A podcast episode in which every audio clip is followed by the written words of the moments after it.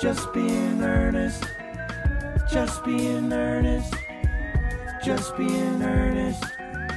Just being earnest. Man, dude, I'm gonna need a water. So this will work. My mouth is so dry. Wait, wait, wait. Are we rolling yet? Are we going yet? Are we? Are we going? In? Hey, hey, hey. I'm so happy to have you on this podcast right Checking the now. mic. Are we checking the mic? The mic check. Mic Is it been checked Check, since check, check. 2020. Who's my bin check? How are you feeling?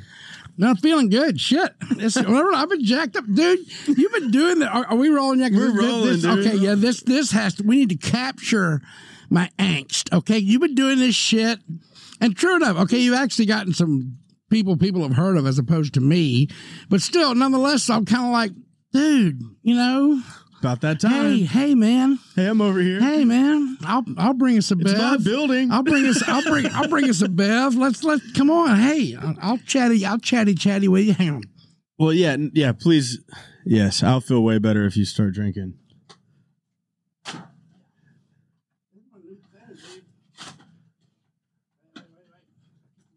What are those? I've never seen those before. Are those high noons? What are they? No, they're loud lemons. These are these. This is- Loud lemon. Yeah. So so it, it, it's just kind of like it came. This is like after all the seltzer stuff. Here you want you, want, you got who who wants Island you Jam. one? Also, uh, yeah, dude, the USVI shirt, St. John. Shout out St. John. Shout out, shout out Virgin Islands in general. Yeah, man. The USVI. You do not need a passport to go to the USVI. Just get there. Oh my god, What do you think? dude! It tastes like a gummy bear. Jam. This tastes like gummy bears. And yeah, and this oh yeah, oh this, this is mojito, dude. Island Jam. I love that. Yeah. Cheers. Mm. Oh, here, try the mojito real quick. Okay. Oh, that is gummy bears. Pimple toast. Yeah, my, Dude, and pour that on ice. See, see, dude, see, like- I'm, see, I, I, I, I I think these it's on one of those ones like you know they're they're Ah, that I think- aftertaste I don't- They have some chick flavors. Then they have you know. Oh, I think- That's really good. you you you, you want you ready for a bev? Bev. Mm-hmm. I've never. Even answer. You hesitated. Here you go. Count on you to Already bring the jumping party. your way up the guest list here for sure. Oh yeah, Okay, no, wait, wait, no, wait, no, wait, no, no, wait. Yeah, so so you can try to mojito. You might want to end up swapping with him if you end up liking. You guys can swap. You guys can swap spit there. Yeah, What? you know, I mean, it's, on this podcast, anything goes anyway. I'm gonna move around, dude. Wait, wait. I, I, can, I can work a mic. I've been. Yeah, you can do it up. I'm yeah, trained. move at your move at your will. You damn, you can stand up, and walk around. I'm around. trained. I'm trained. Um, I ain't putting on no phones either. no, me either. No, this is just overdue. Like, uh, we've played a few rounds together, and we've obviously hung several times, and it's always fun and interesting. And it's like we're cut from the same corner of the cloth, I think. And uh, dude. for better or worse, I'm sorry. so so it's so true, just so everybody knows, I met how long how long ago would It would have been 2014 or I'm 15. so. So yeah, yeah. so Seth starts playing me this. Somebody's just dropping fire, man. Just crazy rhymes and crazy rhymes. And he goes, "There's this guy Snow." I was like, "Okay, Snow." And I'm hearing this stuff, and I hear Snow for a while, but then I finally go like, "You're like, well, it's obviously a nickname. What's his what's his what's his name?" And somebody told me. And my wife, meanwhile, says, Snow. She goes, what does, "What does it mean?" I was like, "I don't know." So somebody said, "So, so somebody told me, oh, his name's Kevin." I was like, so, so for like a week, I was going like, okay, his, his name's Kevin. And then I told somebody, I told somebody, I said, you mean Kevin? They said, they said, you mean Keith? I was like, I was like, well, somebody told me it was Kevin, so now it's Keith. So I catch up my wife on all this. So, so so it's Snow, and then it's Kevin, and then it's Keith. and then meanwhile, like so, so the Ernest thing was actually his name and everything. So then, by the time he changes to Ernest, my wife was just like, I can't get with that. So for to her, you will always adorably be known as Snernest. Snernest. So she just Every time. she just she just combines the the the earliest one and the latest one. Yes. Shout out KK. And uh, yeah, man. So Snernest. Kevin was a new one for me too. And, and No, no. I, I, I guess somebody had misheard Keith. Yeah, 'cause like I said, it was so you were. That was when you were literally just showing up in the building and stuff. But at the time, I have to admit, I will be the one that says you've done all that rap stuff. And first thing I think I th- said to Seth about you is like, I think the guy's a hell of a songwriter. I was like, so let him do all that crap. I was like, but I could totally see him being a natural songwriter. He just This has is that, true. just Ear- the com- command of language. day one, It's you you told me that day one, like, and, Oh, and- you didn't want to hear it. Well, no, I know. I mean, because at that time, uh, it's crazy. We've never really talked. I've never really talked about this. I've I've told my story, but like at that time, uh, long haired, skinny is a relative word, but like I was rapping and I was spending all my time rapping. I was spending my time intentionally not writing country Oh, songs yeah, because yeah. I didn't want. I wanted to break the mold for coming up in Nashville. It was it would have been in my- mind so cliche for me to go do country music. Yeah, I was like, yeah. well, I, I'm I'm more than country music. I was like trying to make that point so hard. How old were you? 21, 22, 23, 24, around there.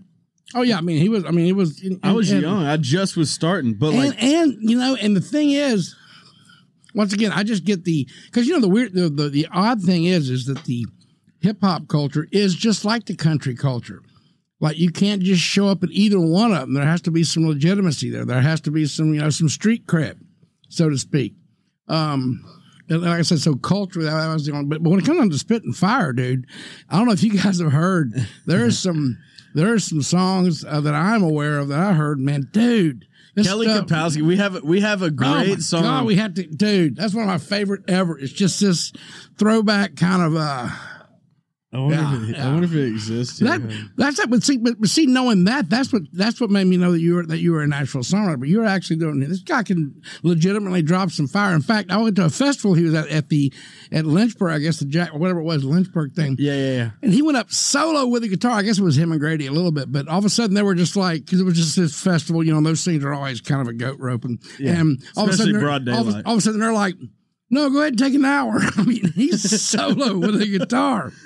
And dude, so he just went back and started doing some of his rap stuff and everything. You can see the crowd just sort of, because dude, you could drop some fire and people are just like, Hey, that feller talking fast. That boy's talking fast, ain't he? Man, I didn't know you could talk fast. Yeah. Well, dude, that that is the realization I had to have, which I think a a part of growing up, and b thankfully being able to not only eventually trust my gut, but take take the advice of my peers and elders of like uh suddenly something switched where it's like maybe I wrote maybe it was right around the time I was writing locals only and that stuff to where finally okay if this is what if this is what is very me and they're saying is country music even though I knew I was writing a country song I was like I didn't feel like I I'm not so redneck which is a point I try like Yeah. so, but if these are country songs and or love songs, and I relate, I can do this. And then it started, you know, a, do- a door opens and a door closes. You But- could but- wait, wait, and also even in the middle of your rap stuff, man. Whenever you had hit, it was so weird because whenever you actually stop talking fast and you hit some of those things, you actually have this crooner kind of voice, which was just mesmerizing. And I was just like, and you could just tell, like, man, when he goes to that, when he actually goes to this singing, that's man, that's that's wheelhouse stuff. It just that's that thing. And so I think all all, all, all that's kind of happened. So now, now look at you. Now look at you. well, now this is where the st- Man. this is where the story You're shifts. making us so much money. I'm buying myself a hot tub for Christmas. I, I think I might get us one. I'm one gonna get a hot tub with an LED package, man. The backyard, dude. Look, look, I look. get a six seater. You and KK can come Yeah, join us yeah, too. it Me and Delaney man. might get one. That is. Um, How long did you know about him before you actually met him? And then how did that Uh, change? yeah, yeah. Well. I mean, it, it, it- that happened pretty fast because his songs were floating around, and I was hearing those just like, holy crap. And so, you know, and when you hear something that compelling, it's like, when do I meet him? So, like, it was like, you know, so These would have been like 2014. I signed my first publishing deal, like or late 2013 with Sony ATV, and a, and it would have been right around that time because I met with Seth. The Warren brothers brought me in, who they've all. Oh, they've that's been- right. The Warren brothers, who I saw my first deal with at Sony. oh, that's right. Yeah. They were like the first stuck their arms around me and brought me and took me into meetings. And so I'm doing the country music thing. The freshly signed songwriter. I'm writing with speed date writing. I'm writing with everybody, bunch of songs. But all the while, that's when I'm like doing my at the time my artist thing too. Snow. I'm rapping and singing. Half the time, I'm showing up to write with, you know, the Beaver Brothers.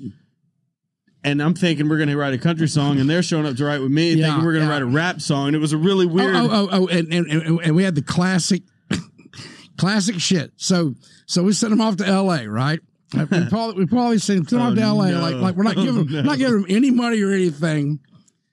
all of a sudden there's like a meeting, like, yeah, okay, we got a little budget allocation thing. Like, well, what happened? He goes, um, well, he's in LA, like, yeah, and he um he emptied his uh, room fridge like twice during his Uh, stay. I wasn't Which- too aware which- of what the what the what which- the mini which- bar costs. Which, which, which, I can tell you what it cost. I, I think we're. I think we just paid it off. Like twi- My twi- publishing deal finally recouped. Dude, a, a, a, a mini bar in L.A. like a cashew cost twelve fifty.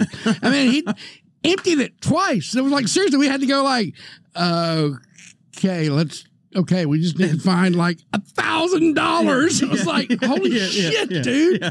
Hey, like- Jeremy, can you call Ern?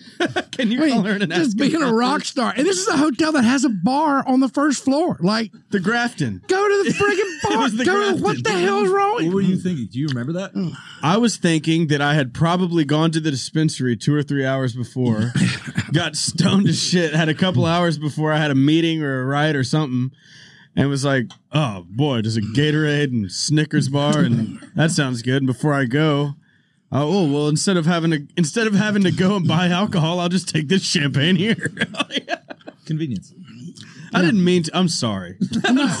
Man, it's it's it's I understand that was your hard-earned dollar little bit that of, I was spending, little, and I'm little sorry. Bit of a, little bit of a rock star experience, but it was it was it was it was funny. Emptied emptied it like twice. It was just like, oh my god, oh, dude. Oh wow, they refilled this thing. Oh wow, that's amazing! I thought I I finished just, I everything. just, I just, I just, I just had, I had visions of you laying on the bed, you know, with all those little empty bottles around you, and like you put on the sunscreen and everything. You know, Every the- single amenity I'm using. I'm in the robe and yeah, the slippers. Yeah, yeah, Had, had the umbrella open it, laying on your bed, that whole thing. You know, I'm just talking to the to the people that were doing room service. What are you up to? Like, this place is nice, huh?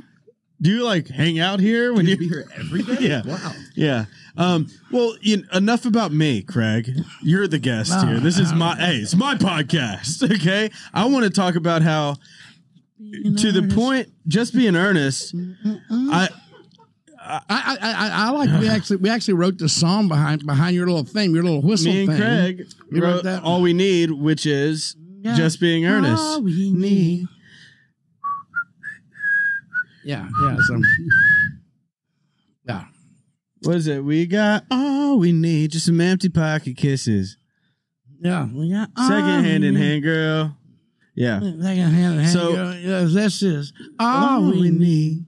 A couple neon lit slow dancing silhouettes on a crack paint wall. That's Craig. We got all we need. That song's so you, dude. Hardy hit me up one time right when I dropped that project. He was like, "All we need is my favorite song." I was like, "Craig Wiseman." Ah, dude. Well, th- what one thing you and I have in common, which I love writing with you for this reason, is the ability to just, if it feels good, go. And like when I'm when I'm with him, I think I think some people overthink the whole process too much. When I'm with him, I'm just gonna spit out ideas, no, man. And something will catch Craig, and then Craig will do what Craig does, which is run. Like, and you know, somebody might just if you don't know Craig, or if you're new, or you see a guy go out and just he's smoking a cigarette. Maybe you're in the middle of fucking talking and go out and smoke a cigar. I mean, and then just wait. He's gonna. We, me and uh, me and Morgan talked about this yesterday. You- You're gonna come back in with probably the verse and the chorus. now, man. What, what, what, what I love that. though is, is last time we wrote, which is what last week or the week before. Yep. I was I, I get I get there like five minutes late, and I love it because because we're with Grady. He already has a little track going. And I was like, well, man, I already got a flow thing. Oh, cool. So I just go in there and sit down and put it in reb. And he just starts to sing about, you know, we met in the bar, all that kind of stuff, and all that, and then, and then, and perfectly, he totally, he totally gets the color and the soul of a track. So this chorus beats going on, and he doesn't really know what's going on there, but it gets right to the end where it drops out and hits that flat after the chorus, and he goes, butterflies, and it was like, what a you're you're you're you're there's this you're talking about meeting this girl at a bar and everything, and all of a sudden it's like butterflies. It was like, how that like how how do we get? And so basically, I was sort of like, okay, I want to keep everything he said intact, but how can we do that? And so This is where genius and shows and, shows up. and and and so we just kind of throw in this at the end of it because it's about like in, instead of going to the bar now, I'm I'm I'm, I'm going to this little, little house off of the highway, you know, with a quarter mile driveway and all this kind of stuff. And then it just says chasing butterflies. And so at the end of the first course, you're just like, whatever. And so, and and my, my big thing was like, I, I don't want to get into this, but we just like, so when I when I first saw it and everything, and, and all it says in the second verse is something about I saw those little wingtips peeking out Of her because she had walked by. And so now I'm chasing butterflies, but just that one little Dude, that's what I'm saying. Like, thing is just like- bro, I'm just like mindlessly freestyling, and Craig comes in. He's like, "No, there's a story. Crazy, uh, crazy." The next day, uh, we we flew to Arizona. We were about to go do, uh, I think it was Country Thunder, and there was a chick getting off the airplane who had butterfly tattoo coming up out like literally she had like four butterflies going across the low end of her back there and uh and Morgan leaned in. He said, "Who's that?" And I said, "That's somebody's problem." No, just kidding. no, no, but but I, no, but I did. I walked. I walked up. I go. I go. I. I know this is weird, but I literally wrote a song called "Butterflies" yesterday about a chick with butterfly tattoo, and she was like, "Hell yeah!" She's like, mm. "It was for me." but but but but that's just it. But, if but, that but, was you, thank you. but that's just it. Back back during the back during the bro country time, there's so many people like you know Panama City license plate and all that stuff. But I like how Is that another word for a tramp Oh, stamp? oh, a yeah. Panama City license plate? Oh, I'm- yeah, all that. Oh, you dude, kept saying that, but I'd never heard Oh, that. dude, I finally put it together. Well, back when you were being a rap rap star, me back here on Country Patrol, the Bro Country, there's so much about the but you know both Yeah. of them, all that kind of stuff. I just like the fact that we the song wasn't about that. It just Right. kind of skirted around that and never made an issue, which for me was like.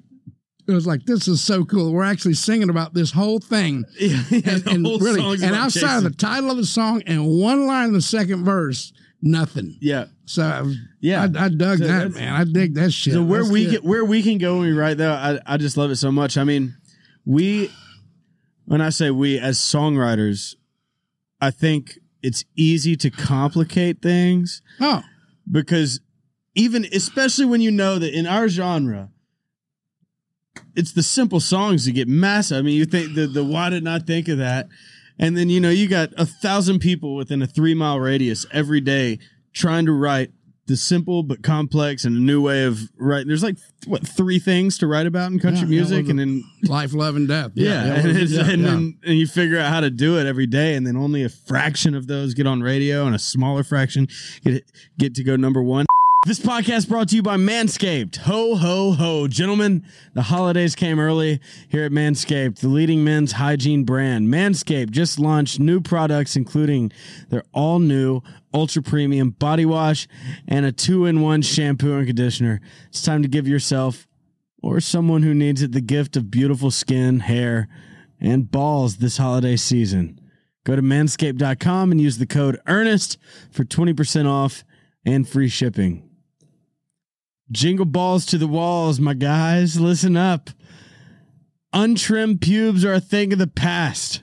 It's possible for you to have Santa's beard in your pants. Inside the Performance Package 4.0, you'll find a signature lawnmower 4.0. The electric trimmer has propi- the the electric trimmer has proprietary advanced skin safe technology to reduce cuts on your nuts. Cuts cuts on your nuts. It's also waterproof so you can use it in the shower. This is true. It's like a gift to your partner with less mess. The Manscaped Performance Package 4.0 includes the Crop Preserver, the Crop Reviver, and anti chafing ball deodorant. God damn it. An anti chafing ball deodorant, moisturizer, the tone. Dude, all I know is words are doing this right now. Look, Get 20% off of free shipping with the code EARNEST, E R N E S T, at manscaped.com. The 20% off. Uh, how many number ones do you have? I think. 40, 41, upwards? I, I, oh, I, I think I got. the And then the. Walker Hayes just called me. Uh, no, no, not not Walker Hayes. Um, Carl Hayes. Carl. God, too many. All of these hazes are everywhere. Hayes Carl. I, I'm in a haze. might have a might have a might have an Americana number one with him. Who's who, who I met him. I met him just as a anyway. Anyway, uh, no, I'm I'm I'm I'm at, I'm I'm at, I'm at like thirty number ones. Yeah. That's insane. That's insane. My point is, If I I'm- think about it, it does make me want to take a nap because it's like because You every should. everyone was its own journey up the mountain. I mean, you know, Yeah. As you as you well know now, like the first one can kind of fall in your lap. In fact, it should because you should be kind of lost in it. But then second and third, and you start realizing because because then then you're thinking like, oh, this is going to happen just like automatic, and then all of a Yeah, sudden it's like, oh shit, it's not happening automatic. Yeah. And oh, you realize that every one is seriously, you could almost kind of write at least a mini no- novella. Everyone's a miracle in a way. Yeah. yes, dude. It- Yeah. It's even just- the guaranteeds mir- even Oh. the guaranteeds are miracles by the time they go because like the getting in my experience of four the getting to top 20 is like that's the that's Yeah, the man. gut cramp. And then and then you feel like you can maybe like start to breathe a little bit if it gets into top 20 top 15 but then once it gets to top 5 it's a whole new like But- oh, and- anything and- can happen. yeah, I, I'm really glad that you you you called out Bobby Bones and you got him talking on on on on, on, he on, spoke well on that. on- on- yeah. on that whole number one game because we all know that. We, we we all know that the actual number one. The, that's why I try to tell so many young songwriters if we had well, or, or our guy Dragstrem, you know, Drag, yeah, Matt Dragstrem, he had a he had an FGL song that might that might have uh, sipping on fire that maybe was going to stall it too if they couldn't get the one in front of it. And he was just devastated. And it was just like, dude, I was like, I'm just trying to tell you, it's like, and especially after I started, because I used to be a performing songwriter a lot. I went all over the place and stuff. And you really learn. So you go to different regions and stuff. You could play a couple of number ones, like something I had on Lone Star, something like that. And everybody's like, oh, that's nice. That's not Mm-hmm. Then you start a song that maybe got to 15 here. You started, and all of a sudden people are wow in Yeah. some region. Yes, Because there, they were spinning it, dude. They Yeah. friggin' that was that's that was their shit. That was their jam. yeah And you finally do start realizing that. And then you read those those things like James Taylor only had like like with Aerosmith, their first number one was fine that. Oh damn it, I was crying when I oh no the uh, the baby close your eyes. and- Right, that was their that first was their number one. first number one. I And you no realize like that. That's crazy. holy shit, those guys were number one in my friggin' bedroom on in Hattiesburg, Mississippi yeah for the summer of, of Yeah. summer of 1979, man. Those Yeah. bitches were complete number one. So yeah, you start realizing that whole, yeah, you know, yeah, Yeah, well, and yeah, we Bobby spoke on it well, and we don't have to get into all of it. But the point is, you've had a lot of hits, and I just want to say, me personally, and where I'm at, like you are the you are the greatest role model, and I speak for other people. You're the greatest role model because you and I was talking about this yesterday, um, not on the podcast. I was talking with someone yesterday about how I can guarantee, other than a chunk of the year when you when you go vacation, when you're working, there's a good chance if I'm not writing that day, you are, and you Yeah, you yeah. you you put in the same work now as you did. Bef- I I would assume before you had your first number one, and you just that that lights a fire in my ass and everybody in this building. You set the tone in this building, which is the coolest building in Nashville to be a part of, the coolest the coolest company to be a part of because um, I just think you set the tone for pushing the envelope and working to do so. So getting to like come up and I consider you a mentor, but also like a great drinking friend. you know, Oh, like man. a mentor I can drink with. Like, no, I'm not gonna be around Craig at a show and he won't keep a Bud Light in my hand. But- yeah, yeah. but but seriously um thank you for the tone you have set and the bar you have set for all of us not just in this publishing house but like motherfuckers want to be like craig wiseman dude. Yeah. and a good time. And look at you. Like i said dude i started wearing hawaiian shirts because you were wearing hawaiian shirts. It's like "Duh, what kind of swag is that? I'm just gonna add and throw some gucci flip-flops in there. And then he shows up today wearing hawaiian shirts. Big loud shirt publishing company. How you think you got the name big loud shirt my my wife, I, uh, as you know, as you have music catalogs and you hit, hit another error, they're like, well, you need another company, you know, to differentiate it, to differentiate that group of copyrights from this. You need it needs to operate under, and this is all behind the scenes. It's, you know, just the name of this business that's behind it. And so you go through all these, you know, different publishing iterations. Or if something changes, like, well, I got to think of another name for my publishing company. And finally, I, this is my third or fourth one by then. I told my wife, I was like, now, what's it going to be called? Goes, Big Loud Shirt. That's you. I was like, so I had a Big Loud Shirt Industries. Because, like in Mississippi, there'd be like this place out on the edge of town that like sold like, like, like, like, like, like recap tires and stuff, but it'd always be like R and L tires industries or something like that. and like, yeah. man, that's a lot of corrugated, rusty corrugated metal for industries, For but okay, industry, okay. But, uh, so yeah, yeah, so. Yeah, it's a Big Loud shirt, and I just turned into Big Loud, and now everything's just Big Loud, dude. Big Loud. Yeah, yeah. We are big, loud, dum dum dum dum dum dum. Yeah, but no, but you, but and you know the weird thing is the whole time. Thank God, some other you know God sent me some other people into this mix because you know you're thinking you're making all these influences and stuff, but it yeah several years ago it became people were just like because all that stuff I wanted to do, people just think how how mastermindy I am and stuff like that. That was complete nonsense. It was all just it really was just that thing of man, you're just here, you're working. And Rod- Rodney and Chris when they first got here, they figured out like holy crap, dude! Like you're you're not you're not. Yeah, I'm not. I'm not. You're not co- just big boss man sitting up. Uh, no, you are puffing a cigar, but it's during the middle of writing a song. So what? What year did you? What year did you? All right, kind of give me. I'm gonna eventually want to get back to like all the way back to your. I- I'm not giving any more of this shit away because I'm keeping the rest of it Yeah, for me. it's just- it's just- Just I- keep- I don't wanna even get look at. Don't even look at it, dude.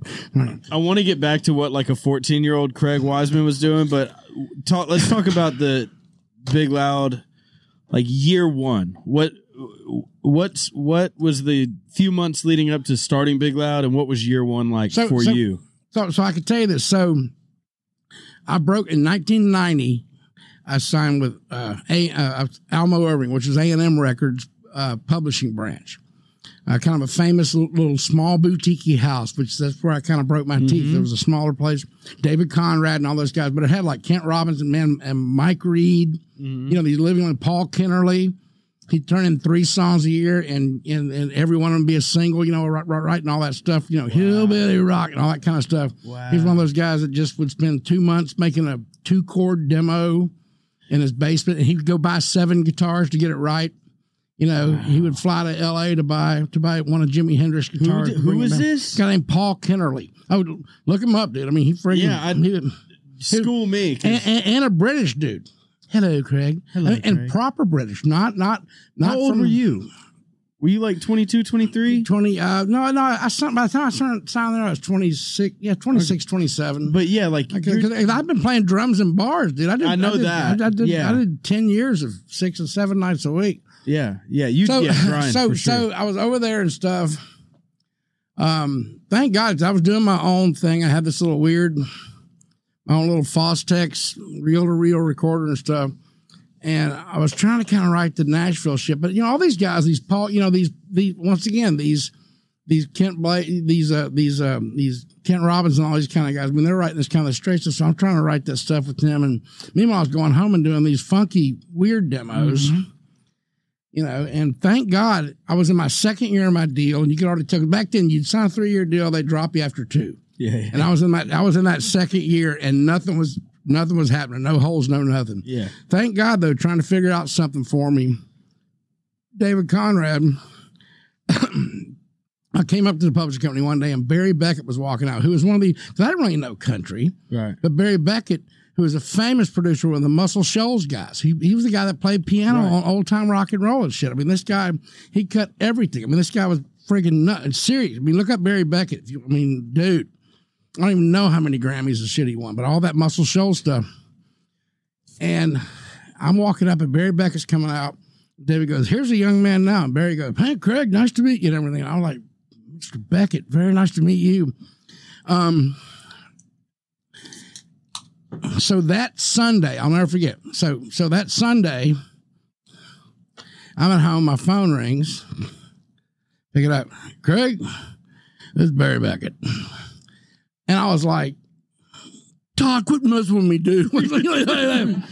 and and I, I hear this sound in the background. I was like, Barry. He goes, Yeah. He goes, he goes. I said, What are you doing? He goes, Oh, I'm just out here playing my trains. And what, but it turns out, as I got to know him, he had a three car garage that he had turned into. He had one of those railroad land things because he had an unlimited budget, obviously.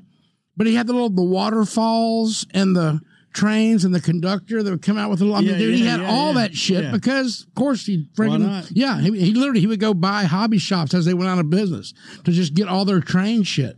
It was, I mean, a three car garage. That's a lot of That's room. it's a big garage. And I mean, dude, it was all tr- anyway. I say all that to say, he called me and he just goes, Man, I'm just out here and I could hear something in the background. I figure out like that's one of my demos, and not even one of my nice demos I did downtown. One of my home demos. 'Cause I hadn't even bought a guitar tuner yet, mm-hmm. so they were rough, dude. they were really, really rough. And he goes, "I hear listen to your demos." He goes, "Man, I just want to tell you." He goes, "Don't change nothing, man. It's coming right at you." And I'm just like, "Oh, you gonna cut anything?" He goes, he, he goes, "No, I hadn't got anybody to cut it on yet." He goes, "But I'm just telling you, it's coming right at you." And dude, it was that was a Sunday. I think I went down to my studio. Hmm. I don't think I slept until Wednesday morning. I was just like cranking stuff out. And within six or seven months, he found a band called Confederate Railroad, cut a couple of my things on them. They had that, they had that trashy women and all that kind of stuff. That Yeah, that yeah, album, that's back when people sold albums. That album went like double, triple platinum. I had two or three hundred percenters on it. Dude, the money. So the money you'd make off a album cut in the '90s Oh, no.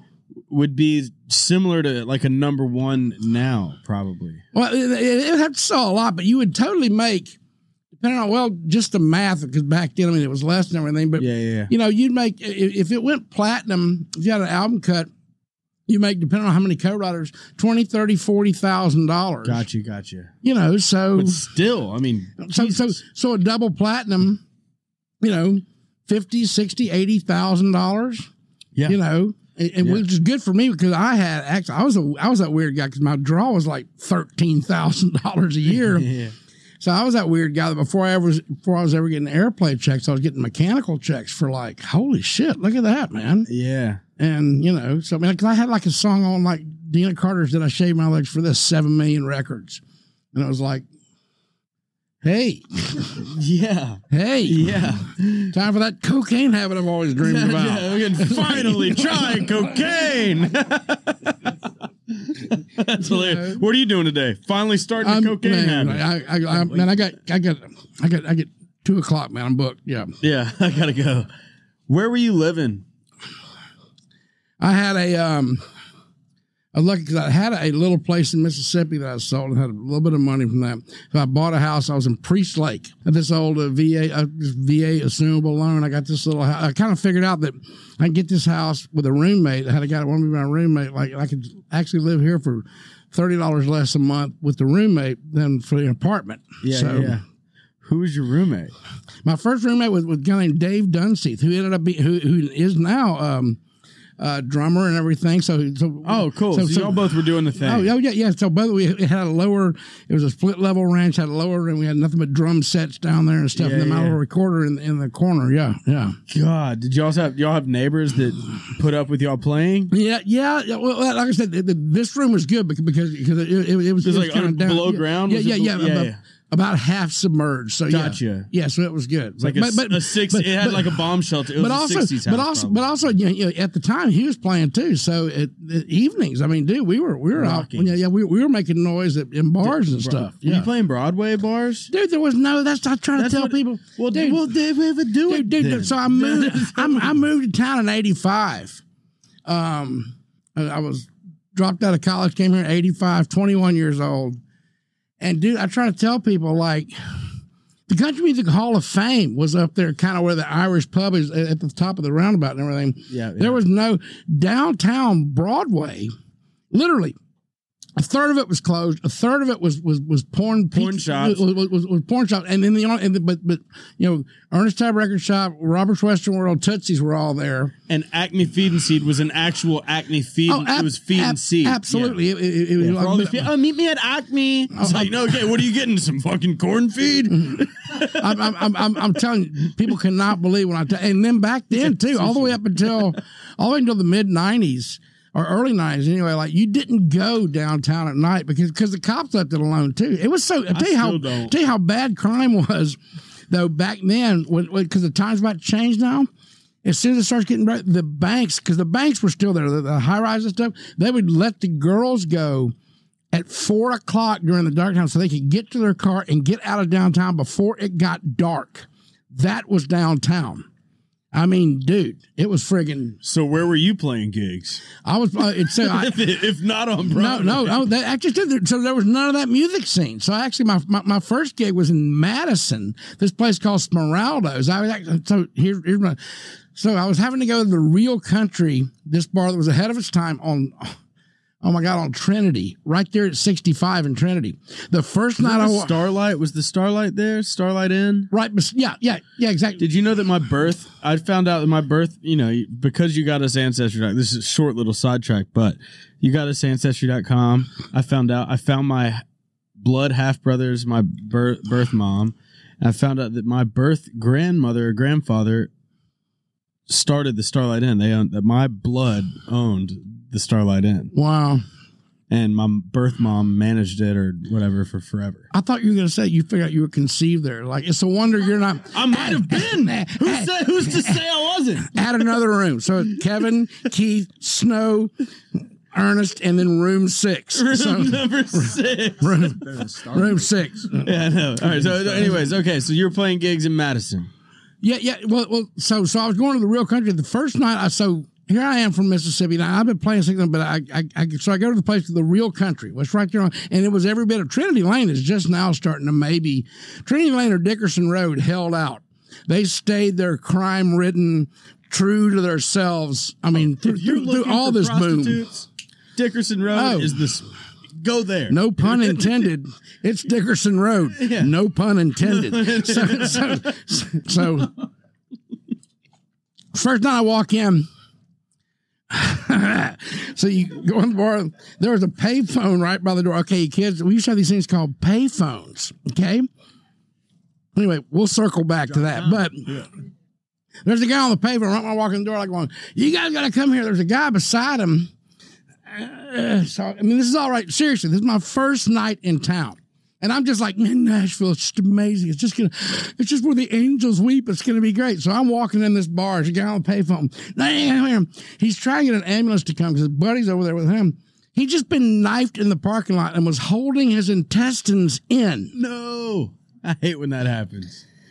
And I'm like, seriously, hey, you got a cut, dude. No, sorry. sorry. Like- Congrats on your first cut. dude, seriously, he's holding, and I'm just like, I'm just like, okay, yeah. So I go go to the back there, but it, it is where the musicians would go. And what would happen with the band is the, the, the guy that ran the band was a guy named Larry. It was very very cool. And so it was the house band all night long. But the last set, he'd let all these different musicians get up, and it was almost just like, here's a chance for you to kind of you know show that you can kind of do the thing. Also, man, check this out. Somehow this guy had a connection. He got gotten a hold of all these old. He it, was a Great American Country. GAC had just come out with, with those videos and stuff. MTV had, had launched in '81, of course. 30 and then This guy was 31 getting all started. the had gotten all these Nashville now and and uh, hee haw things, and it had all these TVs everywhere that would just show those music things. You know, it was kind of to be such a backward dive bar. There were some things about it because you know all those things. Were, and you're kind of like, oh, that's really cool because it wasn't videos that were made. It was just anyway. It was really weird. And so I got up there and um, so I get up with the band last set and do nothing, and I just be with whoever. We all get up there. And the Larry guy, he, he he finally is going like, man, he goes, you know, you do good. He goes, okay, buddy of mine. So then a guy named Jan, he was a he was a blind keyboard player, and he played. Might have been there was some oh Johnny Paycheck's band was there, so I was hearing all those stories there. Mhm. So here I am, just a kid coming from church camp, Mississippi, walking in, the guy's holding his intestines in. And then I meet Johnny Paycheck's band, and I'm hearing all those stories that are now famous on Tales from the Tour Bus. Yes, they are. Oh my God! So, so, Life So- comes at you fast. so Jan, he just goes. Uh, so one night, man, I'll never. So after about two or three weeks, that I get in there and Jan goes, "Hey, Craig." Uh, so, sorry, I don't mean to. He, but he was blind. And he just sort of had that. He had that thing. Hey, hey, Craig. Hey, man. Um, buddy of mine. Um, he's got a band uh, up in Madison, and uh, man, uh, I told he play really good drums, man. And uh, he and and, and they're looking for their their guy's to go on the their guy was to go on the road with somebody. And he said he he, he, goes he goes he goes uh, you want to you want to go up there and try out, man? And I was like, yeah, I'd love to. He, he I, I, I, where's that? He goes, he goes, yeah, man, it's up Madison, man. It's uh, I, was trying to think like Madison, Madison. He goes, yeah, just with the highway, man. You turn here, it's like, oh yeah, you take a right at the water tank, and all of a sudden I went, oh shit, because and the guy goes, uh. I don't know, but anyway, you gotta turn. And I was like, oh, oh, you take a ride to the water tank? Oh, God, dude. Dude. So so but he literally he gave me he gave me directions right to the place. I go up there, try out for the band, and I got a gig. And dude, this was back when there were there were no gigs. And I got my I got I got my first gig seven nights a week, six hour nine to three, seven nights a week, six hours a night, twenty five dollars a night. Dude, and it took and it cost me five dollars in gas. Diminished chord. It, it, it cost me five dollars five dollars in gas to get there and back from where I was where I was living. Dude. Okay. So let that be a message to young songwriters who I have mentioned on this podcast before and I get messages like, man, what do I got to do to get my foot in the Everything, door? anything. Yeah. Move here, go to Madison, play seven nights a week for 20 Well, well, bucks. well, and well, the thing is, people don't understand. There wasn't this live scene like that. The, probably the most vibrant live scene was up and down Nolensville Road. oh, that, was, yeah. that was that was the only place that probably had eight or nine bars with bands, and that was all just local. So. Actually had this gig here, and then thank God, after six months, the guy that owned a club in Hendersonville, the only club in Hendersonville, the the eleventh frame was part of the bowling alley, but it was a kind of it was a, it was a nice, it was kind of a nightclub. yeah. But because it was owned by like Orbison, Conway, Twitty, and a couple of different people, they'd gotten some, you know, some love on the city council. So they had their own. Basically, they wanted to look. We want a bar up here. So the only bar there was at the time, there was all the liquor laws. Uh, uh I mean, you. I don't think you can even buy beer in stores up there then. So we went to Hendersonville, but it was thirty five dollars a night, six nights a week. And I actually felt the ten dollar a week raise. So seven nights at twenty five was one seventy five. Six at thirty five was one eighty five. That's a tax bracket increase. Dude. Which allowed me to finally start going to songwriter clubs. So, and by then the Bluebird was already an imitation of itself. So I was going to Douglas Corner. Uh huh. I finally, I finally got to go to Douglas Corner my first night off, Sunday. I'm in Douglas Corner. Okay. And I always, I went to the back back there, and somebody introduced me like Craig just got to town, and and and, and old Mervin there. He goes here, man. He hands me a Rolling Rock beer, and I still to this day, Rolling Rock was like this cool, fancy. I just love Yeah, Rolling yeah, Rock. yeah, yeah. ice cold Rolling Rock beer. Sending him. And I'm watching these, and I'm watching these guys. There's this dude going around. I'll never forget. He's going around in a hoodie, but he's wearing a cowboy hat. And I was kind of like, well, you know, you know, your head covering is already built into your garment, so the cowboy hat's a bit of an overkill, don't you think? Don't you think? Don't you You're doing too much. so he finally gets up on stage. And so there there was some early around that he gets up on stage with another couple of guys, and he just goes, "I just want to thank everybody for, you know, as you guys know, I, I got my record deal, man. I really appreciate it." So he had a milk crate. He goes, "Man, you guys just drop your drop your cassettes, and I'm always willing to hear something." Got my record deal on Capitol, It's got to be Garth. Garth Brooks. It's got to be Garth.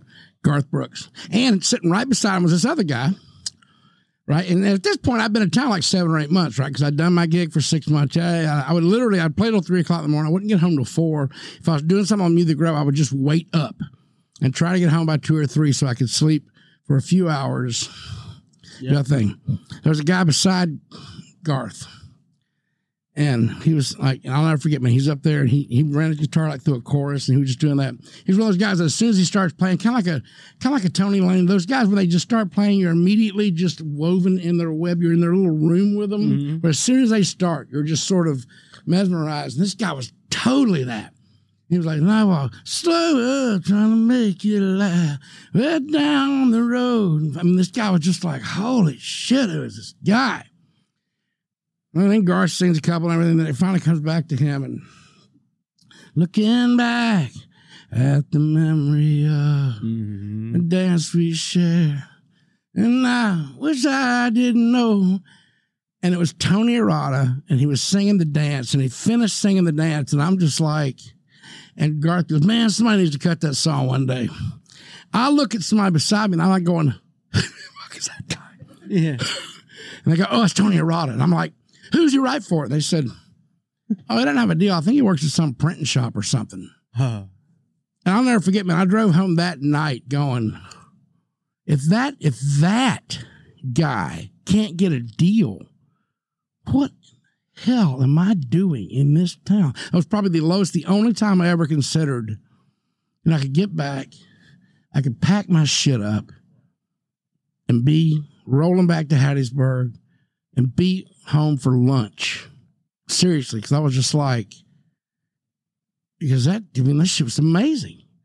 I mean, every song he sang. I mean, the dance was like an album cut for the other shit that he did. It was just like, and I mean, it was just like, oh my god, dude. I mean, when you really hit, uh, when you come across a heavy hitter for the first time, you had no idea existed, Yeah. and here's this guy doing this, and it's just like, wow. And um, Yeah. Well, what'd you do? I mean, you didn't. You obviously didn't go back to Hattiesburg. Um, did No, that it- did that light a fire under your ass to go into another gear? Did it did it change your perspective of like songs you write? Because obviously, Man, I, I could never, you know, I could never get jealous of somebody else's work. But it- first off, because it was so good, it was just inspiring. And it was just it was Yeah, my sure. first my first view of what happens here in town because everybody because through the years with my success people go like anybody's albums you're looking forward to? I was like going I'm looking forward to Chris Tompkins' next demo. I'm looking forward to Rodney's next demo. I'm looking forward to your next song. I was like as a songwriter I'm not waiting on a on an album or an EP to drop. I'm there's certain guys I want I want Hardy. I want to hear Hardy's Yeah, last yeah. batch. You get the the amount of yeah, like we like I was saying, the percentage of songs that y'all get to hear is so small compared to like what just what between the two of us what we have on our phone is Dude, some I mean, of my favorite songs, but they don't match. They don't link up with what and, and we get the green light for as artists. And, and, and back then, at the, at the at the Douglas Corner, you would go and then you just hear the stuff live. So you hear some of these guys, and, and a lot of them were shit and everything, but some guys were just really just masters. Just these.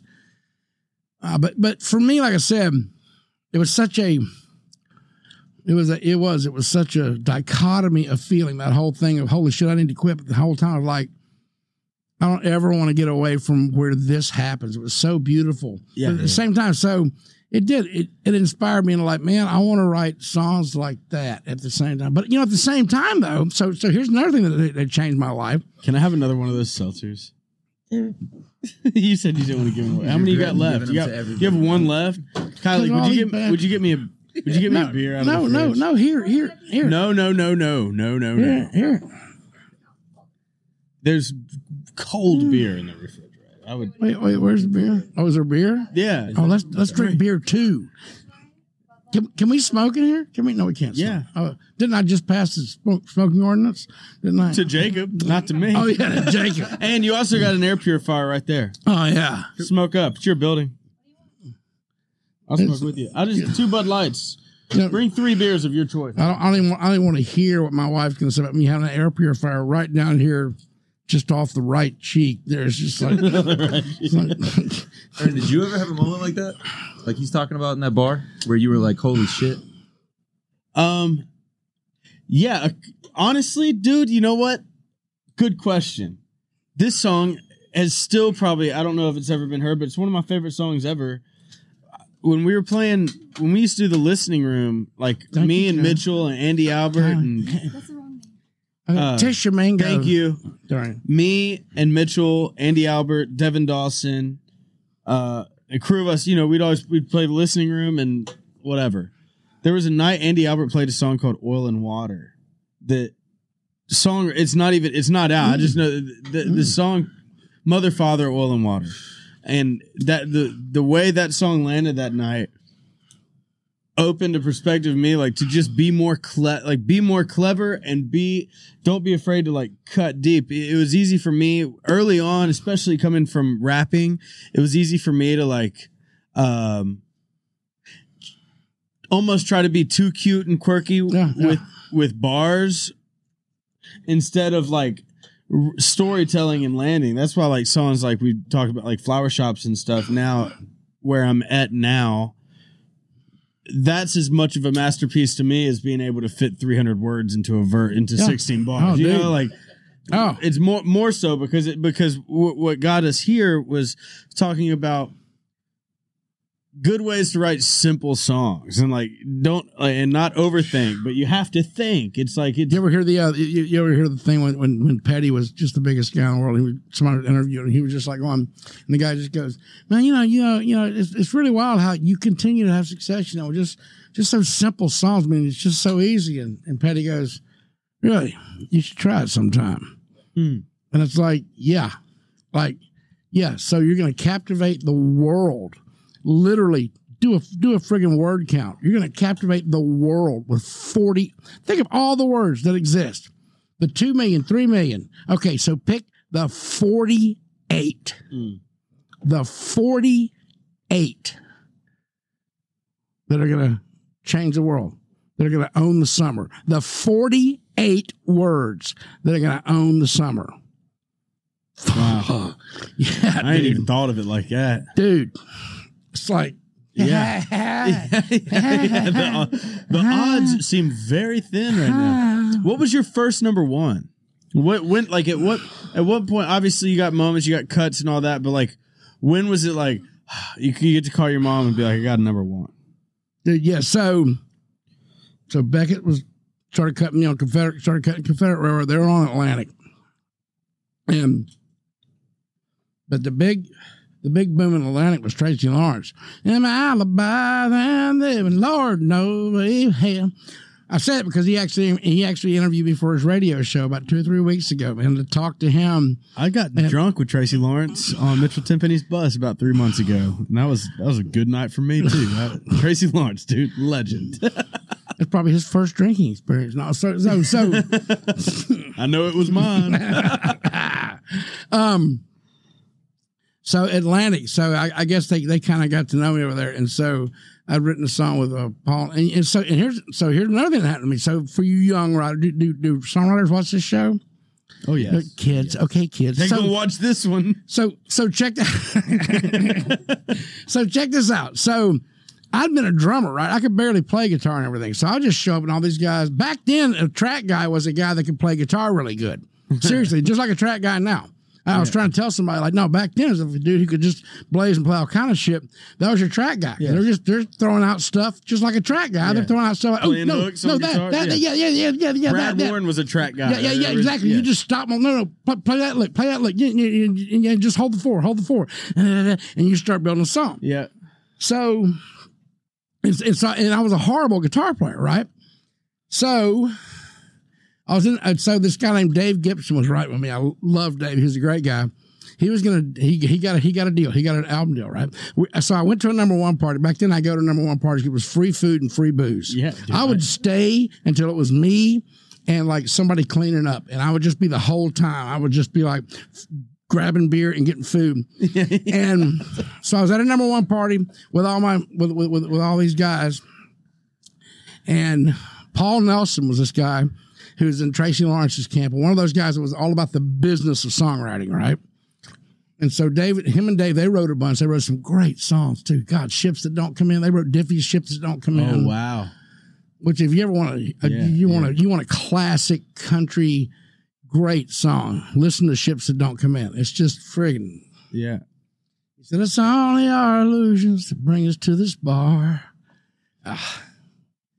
Hang up these old crutches and compare each other's scars. Man, come on, dude. Anyway, so so they're in the back of the party, and Paul looks at at, at Dave and he, he goes, Well, I guess I've lost my Monday rider. You got a record deal now. And Dave goes, Yeah, yeah. And Dave walks away, and I look at Paul, and I'm like, I would love to be your Monday rider, man. And he goes, Really? He goes, All right. Fire Hall Monday. So Sony Records, they have the Fire Hall, it's a little writing room. He goes, Fire Hall Monday. I'm like, yes. So I show up like an hour and a half early, I'm sure. I mean, I've washed all the coffee cups and shit. I mean, you know, rearranged the furniture a few times, went and bought some candles. You know, I was like, okay, okay. So, and he walks in with a spiral notebook, pops it on the table.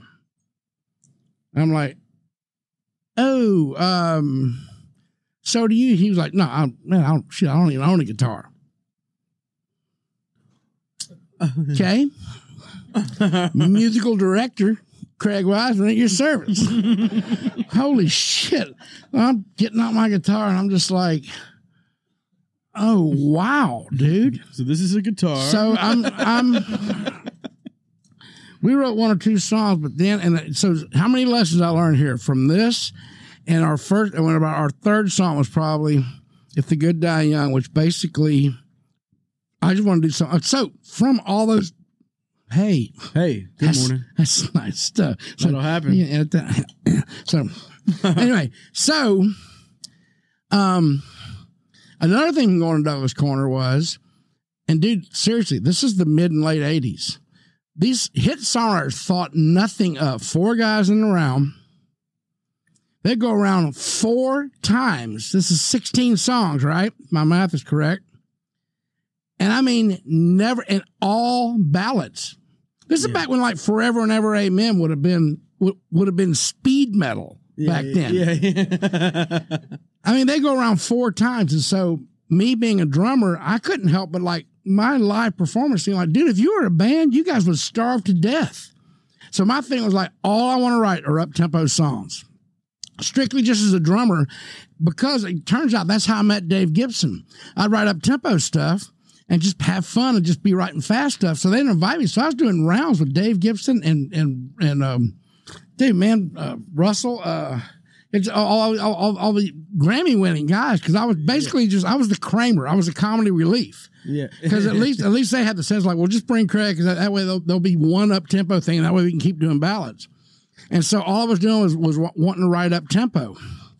So with Paul, so I just had the same. I just started hammering the E, you know, digga digga, and I kind of told it was a it was a bit of a bastardization of a true story of my family because my father was a pilot. We'd travel a bunch during the summer, and and we, we would we would take weekend trips and stuff. If he had to go fly somewhere, we go with him. We went to church one time with the time change coming up. It always makes me think of my mm-hmm. dad.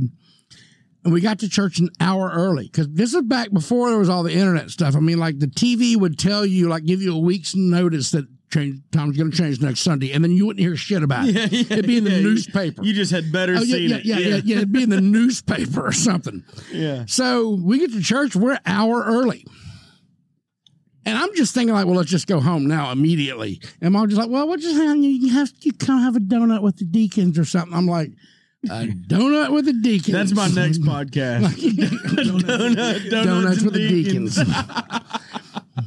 so I'm just like, so mom and dad go in. I go out there. There's some woods behind the church, and there's like this berm up to the Methodist parking lot. And I figured out that I can go out there and there's a vine off of this tree that I can grab and get up on that berm and swing out like Tarzan. I got this kind of new suit that I'm wearing, this gray. I remember it was gray. I like to say it Yeah. wasn't black. I had a gray suit. Yeah. Mom comes up to get me. I'm like, hey, mom, watch. And I swing out there on that vine and it snaps right when she's watching. I go crashing through the underbrush. Come out. I've, I've torn, I've torn my little, I have a little tear right there in the most obvious spot. My mother, my, it was one of those cool times. My mother was about to friggin' have a corner. My, my dad was trying to not laugh. Yeah, yeah, yeah. It was one of yeah, those cool times. Yeah. So Good Die Young is a bit of a kind of it was Sunday morning, I was seven years old in the back. So just one of those things. Yeah. So here's what I learned two things from that. And everybody said, dude, man, the, the music is so great. Like, like, is that you playing? Like, you know, what'd you do? I was like, because the things that, cause, so here's what I learned as a songwriter from that. Because you think, and everybody, especially when anybody comes to music, you're just like, I'm, I'm sure Mozart was like, oh my God, there's all this shit I can't do. It, that can be a strength. The fact that you don't know what you're doing. And so therefore you can't do it like you're supposed to do it. And therefore you just end up doing it like you wind up doing it. Dude, I mean, you're you're the textbook of that shit. Of of I mean, you know, so between so so in one song, I was just playing guitar and, and just doing the scene. It was just nice and simple and stupid. And then also I was autobiographical, telling my own story some Yep. and to reinforce all that stuff of of tell the truth tell don't write tell Tell. tell and so even but so even whenever you're writing something even whenever you're making something up that's what I love about that's what I love that's what I always loved about you because you write with your heart and you're a guy who's in love and you and you and you're in love with the idea of love. Yes. so right in the middle of all this rap stuff and everything all of a sudden here comes a couple of lines that are like that's kind of sweet man. That's kind of holy shit that's kind of nice. So there's that of tell of reveal yourself. And so many people want to put up all this shit they invent. And I get it when you're young and you have an imagination. Oh, you want to use that, you want to use that. But it's like, man, don't be making shit up because as we all know, the only the, the general public, they are a lot smarter than a lot of people want to give them credit. And they certainly sense authenticity. You know what I've been craving? Raising Cane's. I like Cane's so much because you uh, you can make your own meal. You can sub extra toast or extra coleslaw. I prefer extra coleslaw. Whatever you feel like. The sweet tea is legendary. Throw a little vodka in it, call it a day. The sweet tea is legendary, and the cane sauce is amazing. I make it a point to stop at one anytime I can. If I'm coming through Knoxville, good luck. Ca- tough day to be at Cane's because I'm coming through and running game on Cane's. Uh, they have Cane's all over the place, but most importantly, they are coming to Nashville in 2022. I'm personally stoked about this one. I'll be there every day. If you want to find me, go to Cane's in Nashville. Um, it'll give the chicken places a run for their money. There's several chicken places. Tough day to beat any other chicken place. Nashville listeners, if you've never heard of Cane's, you don't know what's coming, but you're about to. Uh, they have locations all over the U.S. so far Knoxville, Southern California. They're all around Arizona, locations across the entire state of Texas. I don't know if you've heard, it's a big state. Uh, I actually saw that they're hiring, so potentially needing to get a job at Cane's if this shit falls through. I heard that they're hiring, potentially need to get a gig if this thing falls through. Cane's is actually born in Baton Rouge, Louisiana. Good chicken leads to good football, which leads to great times. Whenever I see posts about them on social media, my mouth waters. You should definitely check it out. Cane's.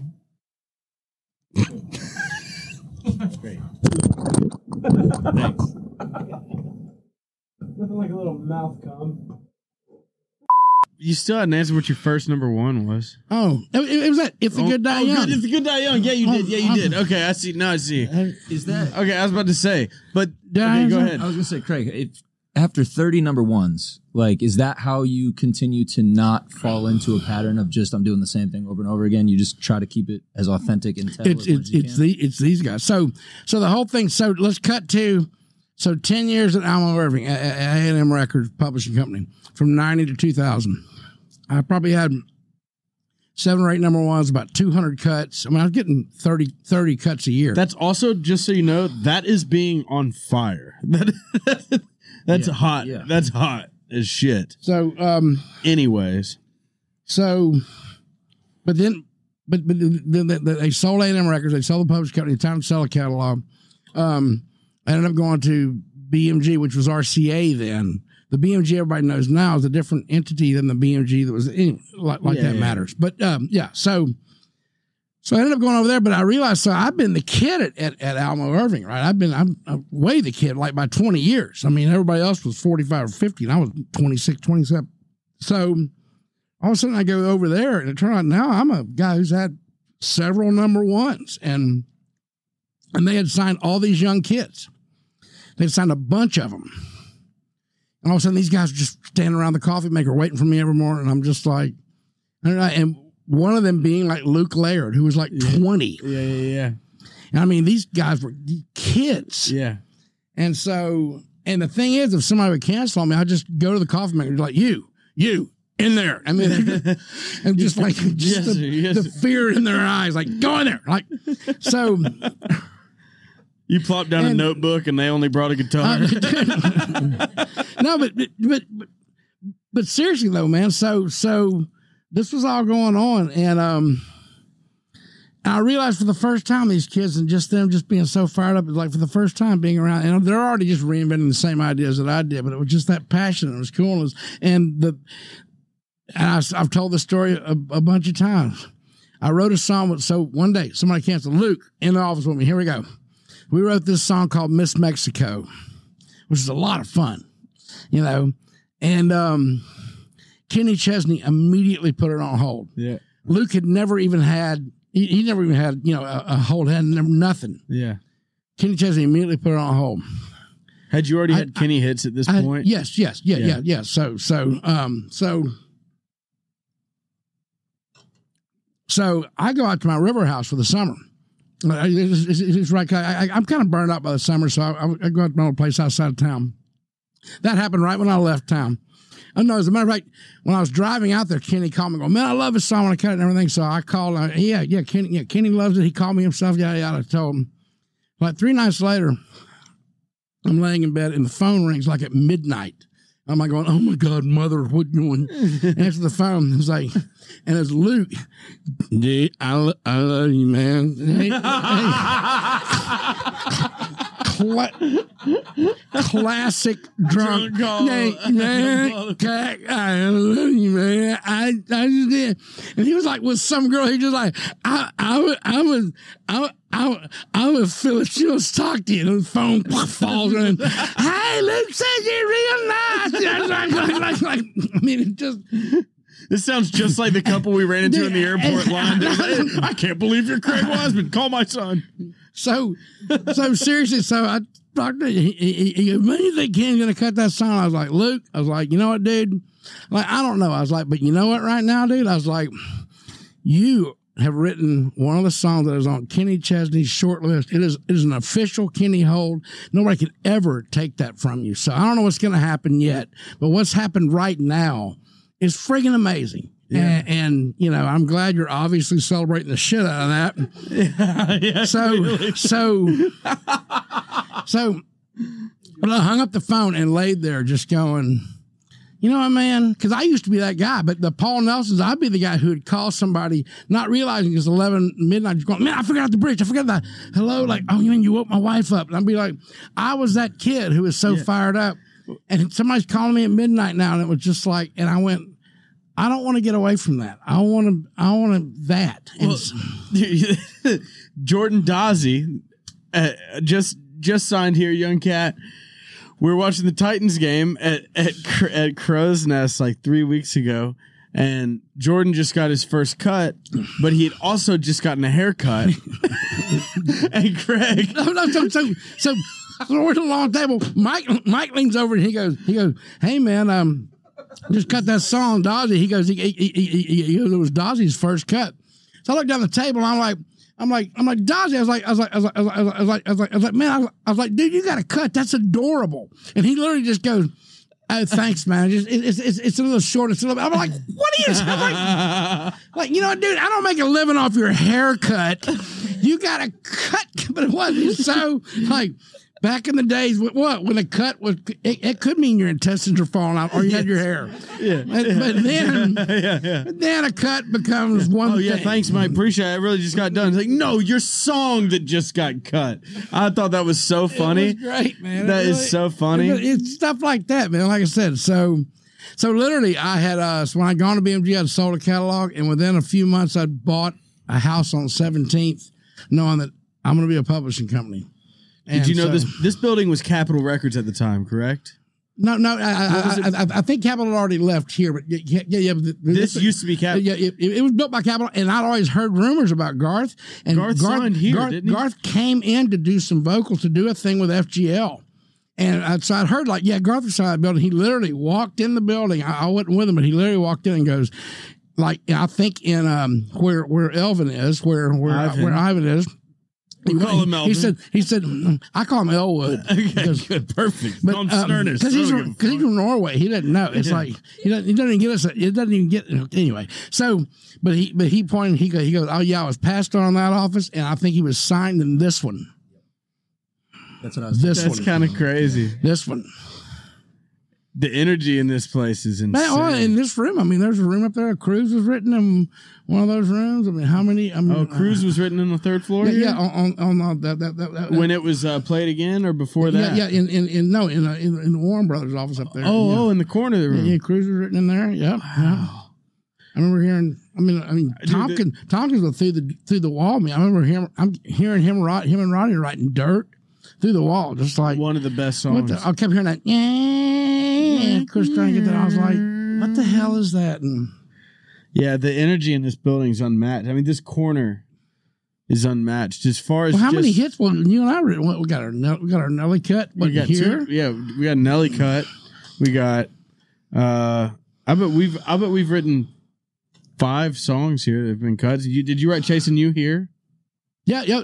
In my office, yeah, "Chasing You." yeah, yeah, yeah. That was one of Morgan's first songs. yeah, he it was one of his first. Yeah, so yeah, yeah, so so so a lot happened. Yeah, we, we wrote "Chasing You." In fact, Kimberly told me we wrote it in December of uh, 2015. So was that Wow. that was that? So that's when I was rapping. Yeah. Oh yeah. I was oh, yeah, rapping. Oh yeah. Morgan was writing "Chasing You." I was rapping, but I probably we had Kelly Kapowski under our belts. But so you acquired this building. Um, so so I bought that house in in like 2002. I opened the publishing company in 2003. Um, then started to get going and everything, and then bought this building in 2007. Right about the time I got Chris and Rodney. About about that time, I got Uh-huh. Chris right, then Rodney a year later. Uh, Chris Tompkins and Rodney Clawson. right, right. right. Uh, yeah, yeah. So But I talk, I talk about Rodney all the time. I, I mean, I write with Rodney all the time. yeah, yeah. I want his parking spot. You you you you. I want to sign. I don't know. I don't know. I used to think that of that those those stupid ass four door pickup trucks with the full bed, like you need them in town here. I was like, they, they don't make a car longer than that. Then he goes off and buys that Cadillac, which You know, look, you know you like that car. You know you like it, I, I do, Taking man. up four I- spots right now, though. dude. Cat, uh, what is it? Uh, smooth, like Cat Daddy cruising in a Cadillac, Cat Daddy Cadiana. Yeah. like a Cat Daddy. Cat. Anyways, dude, the only other person that would make sense in that car is you. Okay, yeah, I got You can you nobody's gonna nobody sees you getting out of that mm. car and thinks, well, that doesn't make any sense. And they. Um, that's me too. I I get out of that car, it's like, man, dude, I just don't know who else I could see driving that thing. It is, man. It, it, I, I- gave it. A, I gave it a close look uh, on the way in. I gave it. A, I gave it a serious fun. once over. Yeah, fire. It's good, man. Um, just another just another point of wanting to be like you when I grow up. okay, okay. So Are you okay with that though? Don't you agree that it'd be cool to be like you? I, I, I, I, I would hope. You live such a good life. I would hope. Yeah, look, yeah, look, look, look I'm blessed, man. I'm look, I'm, I'm you know, that, and that's I think that's another thing too, because somebody, somebody, several years, starting several years ago, as my peers, I guess, were getting a little because there tends to be people that get to be my age as the gray starts coming into the beer. People can get a little cynical and stuff about the town. And I finally, I, I, I you know, I, I, I, I was writing with Jesse over there, who, who had been the song plugger, you know, at, Yeah, at, yeah. at a publishing company, and uh, uh, several of my contemporaries, of my peers, guys my age. And we were right in the middle of writing, and he spins around. And he goes, "Man, can I ask you something?" I was like, "Yeah." And he goes, "How come you're not pissed off?" And I happened to know some some of the guys he was working with, and I was like, "Yeah, there's a little malcontent bunch there." And he was just like, and I told him, I was like, "Man," I was like, first off." This town don't owe me nothing, and it Hmm. never did. Mhm. It offers everything and it owes me nothing. It don't care about my resume. It doesn't care about my discography. Mhm. Every day you got to show up.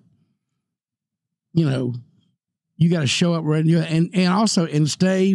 That's one reason why I like staying around the young kids because it keeps you in touch with the mystery and the potential of this town Yeah. because it just it gets it's so easy to get in that thing where basically the bullet point Seth loves when I say this like so so you meet somebody who's all pissed off and it's like okay so let's break it down so you came to town to chase your dream you caught all your dream you became a multimillionaire pretty famous and you've never forgiven the town for it Mhm. Mhm. That because that that's pretty much that's pretty much what you're rocking that's Yeah. pretty much your thing Mhm. right there Yeah. But you know, Yeah. you know, find Waldo in those four sentences. Yeah, exactly. Like, what- what's the outlier there? Yeah. So that thing, I didn't ever want to be that. And yeah, it's funny because I'm, I'm actually having a lot of success now. You know, getting my first Jason Aldean cut with you. Yeah, yeah, yeah. I didn't even get a hold of him. Let's go. but That's but good. you know, Blake stuff. You know, we just had several Kenny cuts. Blake, just all this kind of stuff. A lot Yeah, you're on a wave right now yeah, for yeah, sure. because a few years ago, I kind of decided I, I told somebody else that, and I was like, because the thing is, and I don't blame you, because to make it in this town, you have to be so you have to you have to live a very uneven life. I mean, it's pretty OCD. I mean, it's just about that, and everything else suffers. as a Yes. result of that. You just got to be that. It's like making it in pro sports. You just got to be so focused and so. Yeah. But you have out, lopsided life, so you finally start doing good, and you can finally then you back off, and you can like marry a girl maybe and have a baby, and God knows maybe go buy a set of golf clubs or a fishing pole or take a damn vacation. But at somewhere along the line, all those things, all of a sudden now you're writing on a schedule, all those kind of things, and you're not doing what you did to make to get in. And that's the thing. It's just like you're not putting in the time that you used to put in. You're not giving the love and care to it that you did before. So the town didn't change, and what it requires never changes. It just re- it requires every friggin' thing you've got, Yeah. Yeah. and it always and it always has, and it always will. Yeah. And so, so I was like going out. Maybe I'm just talking out of maybe I'm talking out of my ass. Maybe so. I, several, a couple about three or four years ago, I decided I want to tuck back in hard again, which means I'm watching. And I talked to my wife about it, and which means we're watching a movie, and somebody says something. You're like, "Oh, that's cool, man. You should turn turn the phrase around like this." Though and you go up to a little Yeah, room yeah, for an yeah. hour and you hammer out this idea that I can save and wait for you for next week. Yes.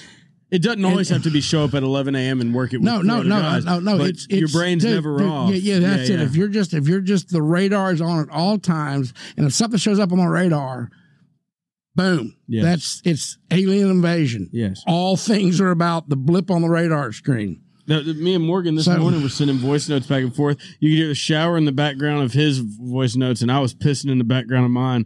And we had, you know, you know, one of the first was it's like, it just is impossible. It's really impossible to turn off. No matter how much money you make or how much success you have, if you're really about that shit, it just is. It doesn't turn off. You're at a bar and you say something, write that Well, down. well, well, that's just it. Yeah, it can obviously it can slowly turn off and stuff and all, all, all- all that kind of stuff. yeah, yeah. So so once again in that whole thing, so I decided to dive back in one more time hard, and it's been very gratifying. It's been good.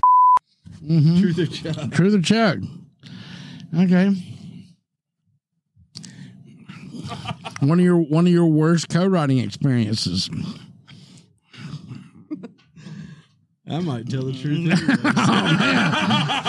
anyway. Okay. Okay. Oh, okay. Uh, I don't even know. I doubt they even listen to this podcast. yeah, yeah. Craig knows what it is. No, he Oh, don't. oh, oh, oh, trust me. You say you say one one ill thought word about somebody. Word will get to them immediately. I know, your phone will be ringing before I'm you get gonna, to your I'm gonna chug this beer, but I want to. Yeah. I want to tell you. I want to tell you about a songwriting experience I had with you that I will never. I'll never forget. You and me. uh, If you don't know this about yourself, some people have horror stories of writing with you. I have heard. Well, I've never had that experience, and I take it as a compliment that and a I, huge blessing. I, I just, never I just, I, I just always say, well, you know, the talented people don't have any problem with me.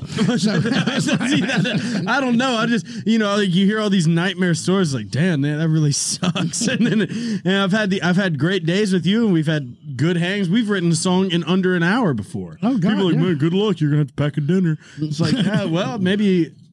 you suck, I just, can, can, yeah, can No, we- I'm just yeah, I, just, I just want to write till till it's right until and until it's done. Yes. And if that happens about three o'clock, that's fine. If that Yes. happens at nine thirty. Well, granted, we have not written "Live Like You Were Dying," but right. So, but there was a day Hardy and I were writing with you. I think it was Hardy's first time writing with you. This was before the artist thing. Uh, we come upstairs and and me and Hardy had kind of like sussed out a verse and chorus, just the two of us. You'd gone out, smoked a cigarette or whatever, or a cigar, and talked. And you come back and we present you this verse and chorus, and you go, "I thought y'all were supposed to be good." we had to start. We started from scratch. You're like, well, I thought so too, but, but fuck me. That's not really it. Well, obviously, I was joking. But, like, Well, obviously, we wrote thought something y'all were else that supposed to day. be good. Wow. There it is. Oh, you you oh you smoked me, dude. You did, that's half the time I did it. That's freaking. I've smoked so much Woo! today. God. That was good. This this podcast brought to you by Chug Bud. Chug you can't Bud. drink it. No one can. Oh my god.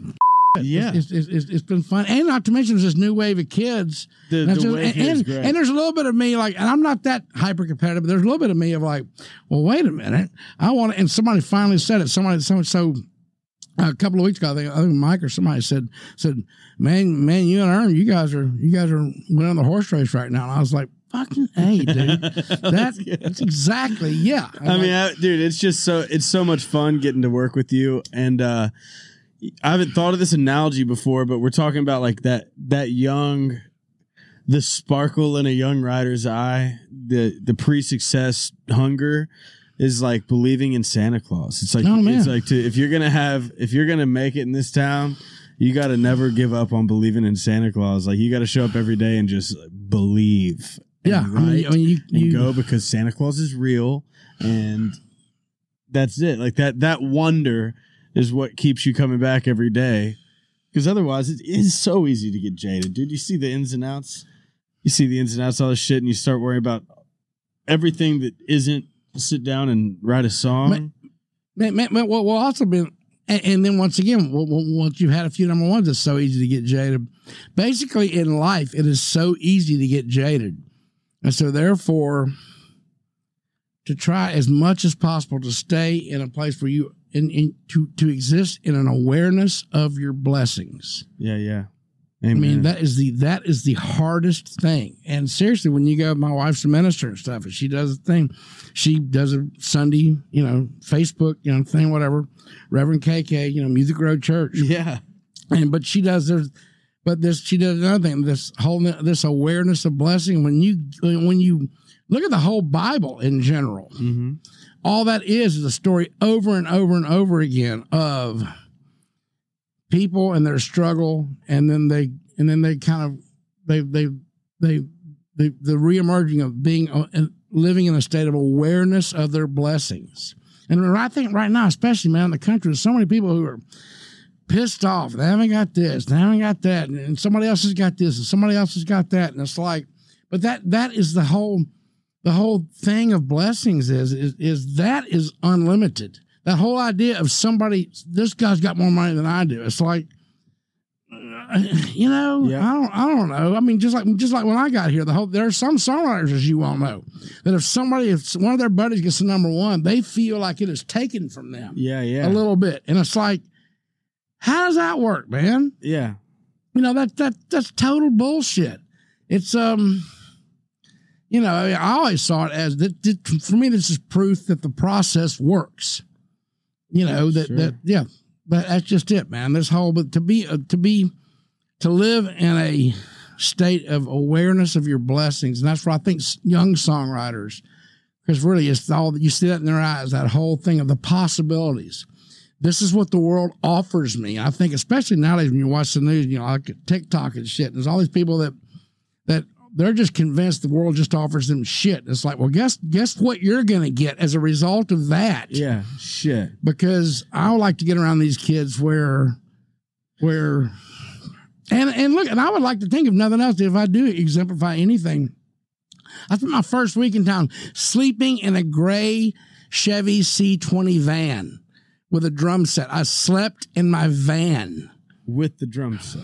But, well, because I didn't want to get my, I I, I didn't want, to, I, I, I didn't want to get my drum set stolen because that was what was going to, that was Yeah. was going to feed me. Yeah.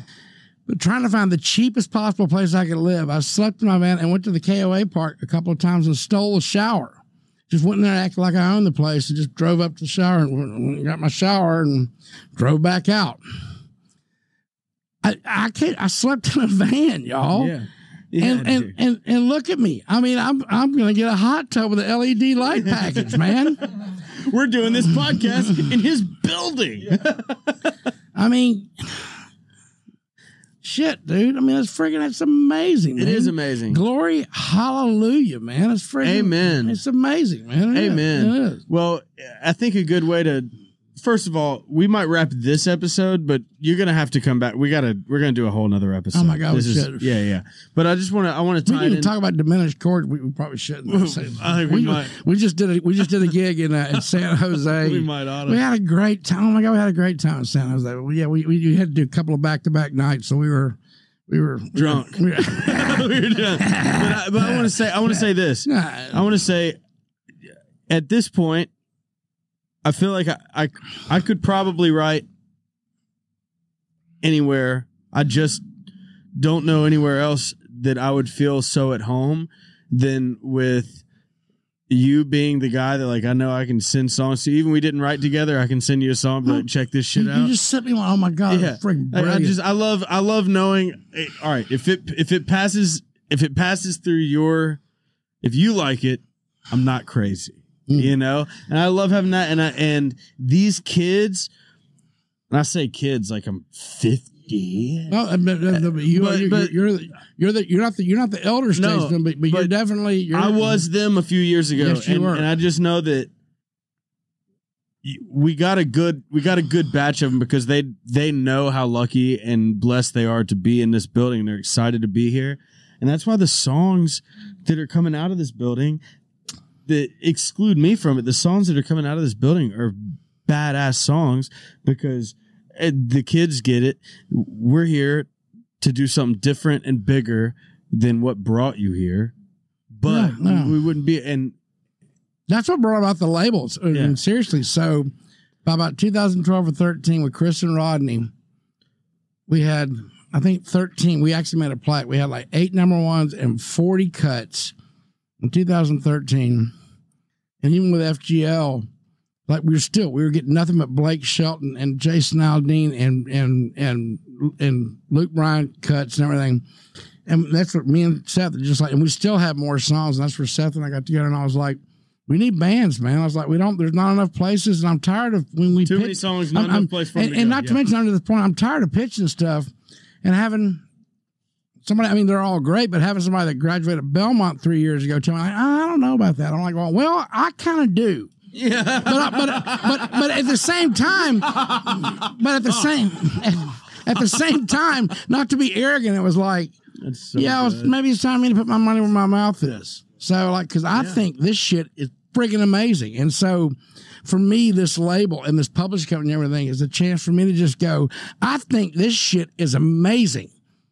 And, and fine, I'll spend my last penny yeah. doing this, man, because I think this shit is amazing. And whether or not other people figured out, and the label really is just one one thing after another of, of removing those barriers between me and and let me know what you think. You know, America. Mhm. And so far, everybody seems to kind of agree with that because it's not that. I mean, you know, fig, you know, a hit song. It's, it's kind of like kind of like somebody like, man, this guy figured out that that, that this food is great. Like that's not brilliant. You know, you mm-hmm. take a freak, freaking bite of it. It's great, or it's not. Yeah. Yeah. Yeah. So a, Who doesn't love a cheeseburger and French yeah, fries? yeah, yeah. So Yeah. A, a great song. You know, like yeah, you have this amazing man. How do you know? It's like because it's a great song. What the hell are oh, you talking about? I mean, you know. So yeah, man. So to be able to do that, remove those layers where we can just put stuff out there, and then I love the fact that me and Seth is so great. But I love the fact that we're able to catch that new wave of we're not a label on that thing of like, and once every two years, we're going to give you ten songs, whether you're ready for them or not. That's not Like, it. no, we're going to put out ten songs in a month. Mhm. In a month Yeah.